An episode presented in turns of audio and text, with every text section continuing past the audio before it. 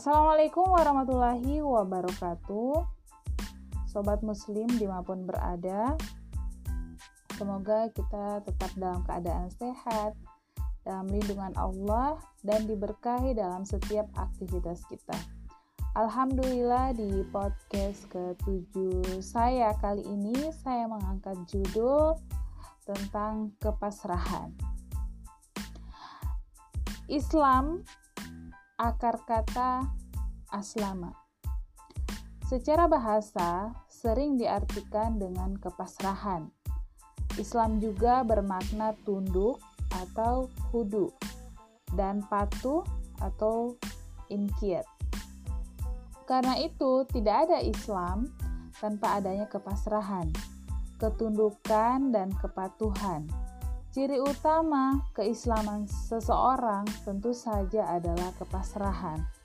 Ketundukan dan kepatuhannya pada syariat Islam ini antara lain tercermin dari firman Allah Subhanahu wa taala dalam Quran surah An-Nisa ayat 65 yang artinya Demi Tuhanmu mereka pada hakikatnya tidak beriman hingga mereka menjadikan kami, Muhammad, sebagai hakim dalam perkara apa saja yang mereka perselisihkan.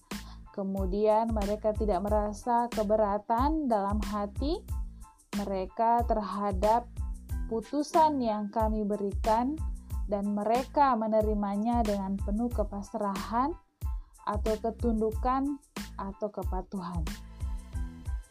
Ciri utama keislaman seseorang juga tercermin dari kesediaannya untuk menerima dan mengikuti apa saja yang dibawa oleh Rasulullah SAW. Sebagaimana sabdanya, demi zat yang jiwaku berada dalam genggamannya, tidaklah beriman seseorang di antara kalian hingga hawa nafsunya tunduk dengan penuh kepasrahan pada apa saja yang aku bawa. Hadis riwayat Muslim. Firman Allah Subhanahu wa taala dan sabda Nabi SAW di atas secara jelas dan tegas menolak keberimanan atau keberislaman seseorang muslim yang tidak menunjukkan kepasrahan ketundukan, dan kepatuhannya secara total kepada hukum-hukum Allah atau apa saja yang dibawa oleh Rasulnya. Dalam kehidupan keseharian seorang muslim, sikap pasrah, tunduk, dan patuh ini biasanya sangat tampak pada berbagai ritual ibadah yang dilakukannya Salah satunya adalah dalam ritual ibadah haji yang dijalankan oleh para jamaah haji di tanah suci sebagaimana halnya sholat dan ibadah-ibadah ritual lainnya. Ibadah haji sesungguhnya mengajarkan satu hal kepasrahan, ketundukan, dan kepatuhan secara total kepada Allah Subhanahu wa Ta'ala. Bagaimana tidak, seorang muslim yang mungkin di negerinya terbiasa berpakaian mahal dan warna-warni dengan berbagai model. Saat berhaji di tanah suci dia rela dan pasrah untuk hanya mengenakan pakaian ihram yang serba putih, sederhana, dan bahkan tidak berjahit juga yang di negerinya mungkin terbiasa berkendaraan mewah dan ber-AC saat berhaji rela dan pasrah untuk berjalan kaki atau berlari ketika tawaf atau sa'i di atas padang pasir yang sangat panas. Dan di bawah terik matahari yang menyengat ia juga yang mungkin terbiasa hidup serba nyaman dan tenang rela dan pasrah untuk ikut berdesak-desakan. Dengan jamaah haji lain saat melempar jumroh atau sekedar untuk mencium hajar aswad. Berkaitan dengan mencium Hajar Aswad, ini Umar bin Khattab pernah berkata, "Kamu ini Hajar Aswad hanyalah sebongkah batu hitam. Andai saja aku tidak melihat Rasulullah SAW melakukannya, aku tidak akan melakukannya." Demikian kata Umar bin Khattab radhiyallahu anhu. Ini bukan menunjukkan kebanggaannya untuk mencium Hajar Aswad, tetapi justru menunjukkan kepasrahan, ketundukan dan kepatuhannya pada apa yang memang diperintahkan oleh Rasulullah SAW. Sikap ini pula yang ditunjukkan oleh setiap jamaah haji di tanah suci. Mereka tidak pernah memprotes atau membenci bagian ritual haji mana pun yang memang disyariatkan oleh Allah dan Rasul-Nya. Meskipun mungkin terasa memberatkan serta memerlukan perjuangan dan banyak pengorbanan. Bahkan mereka sangat ingin menyempurnakan perjuangan dan pengorbanan tersebut. Mereka sangat berhati-hati dalam menjalankan rangkaian ritual haji dengan cara melaksanakan seluruh rukun haji sebaik mungkin. Karena khawatir hajinya tidak diterima, Allah Subhanahu wa taala atau tidak mabrur.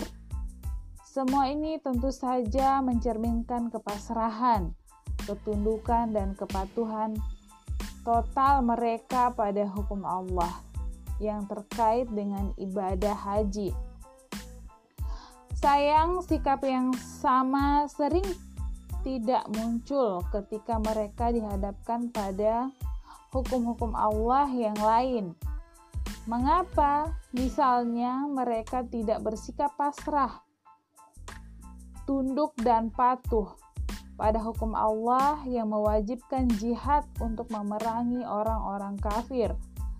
Mengapa mereka sering berat hati dan merasa masgul saat mendapati bahwa jihad secara syar'i bermakna kital atau perang?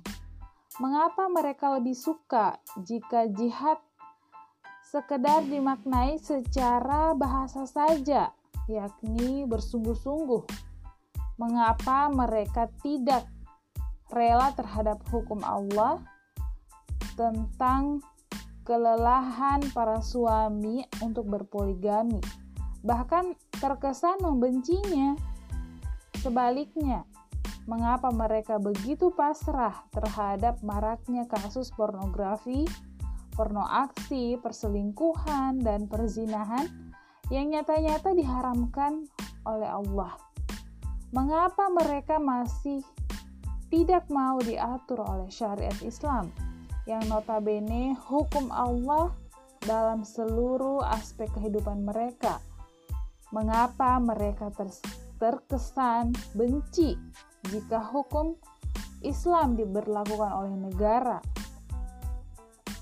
Marilah kita introspeksi diri sejenak. Kita manusia bukanlah siapa-siapa. Kita hanyalah makhluk yang berasal setetes air mani yang hina. Sementara Allah Subhanahu wa taala adalah Khalik, zat yang maha mulia, Tak selayaknya makhluk yang hina menentang kholik yang maha mulia.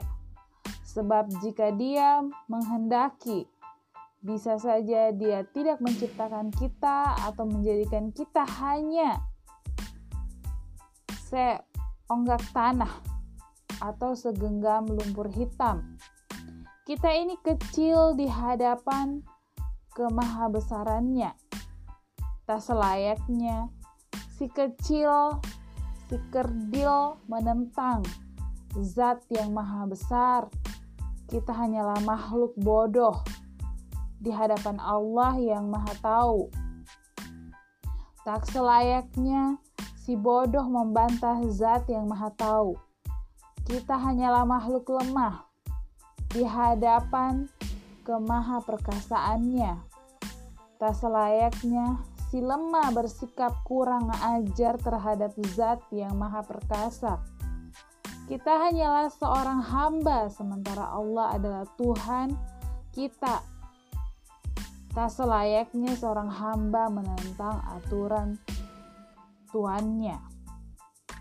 Hendaklah kita sadar kita ini diciptakan oleh Allah, diberi kesempatan hidup oleh Allah, diberi rezeki oleh Allah, dikaruniai berbagai kenikmatan oleh Allah, dikasih ilmu oleh Allah, diurus oleh Allah, serta dijaga dan dipelihara setiap detik oleh Allah.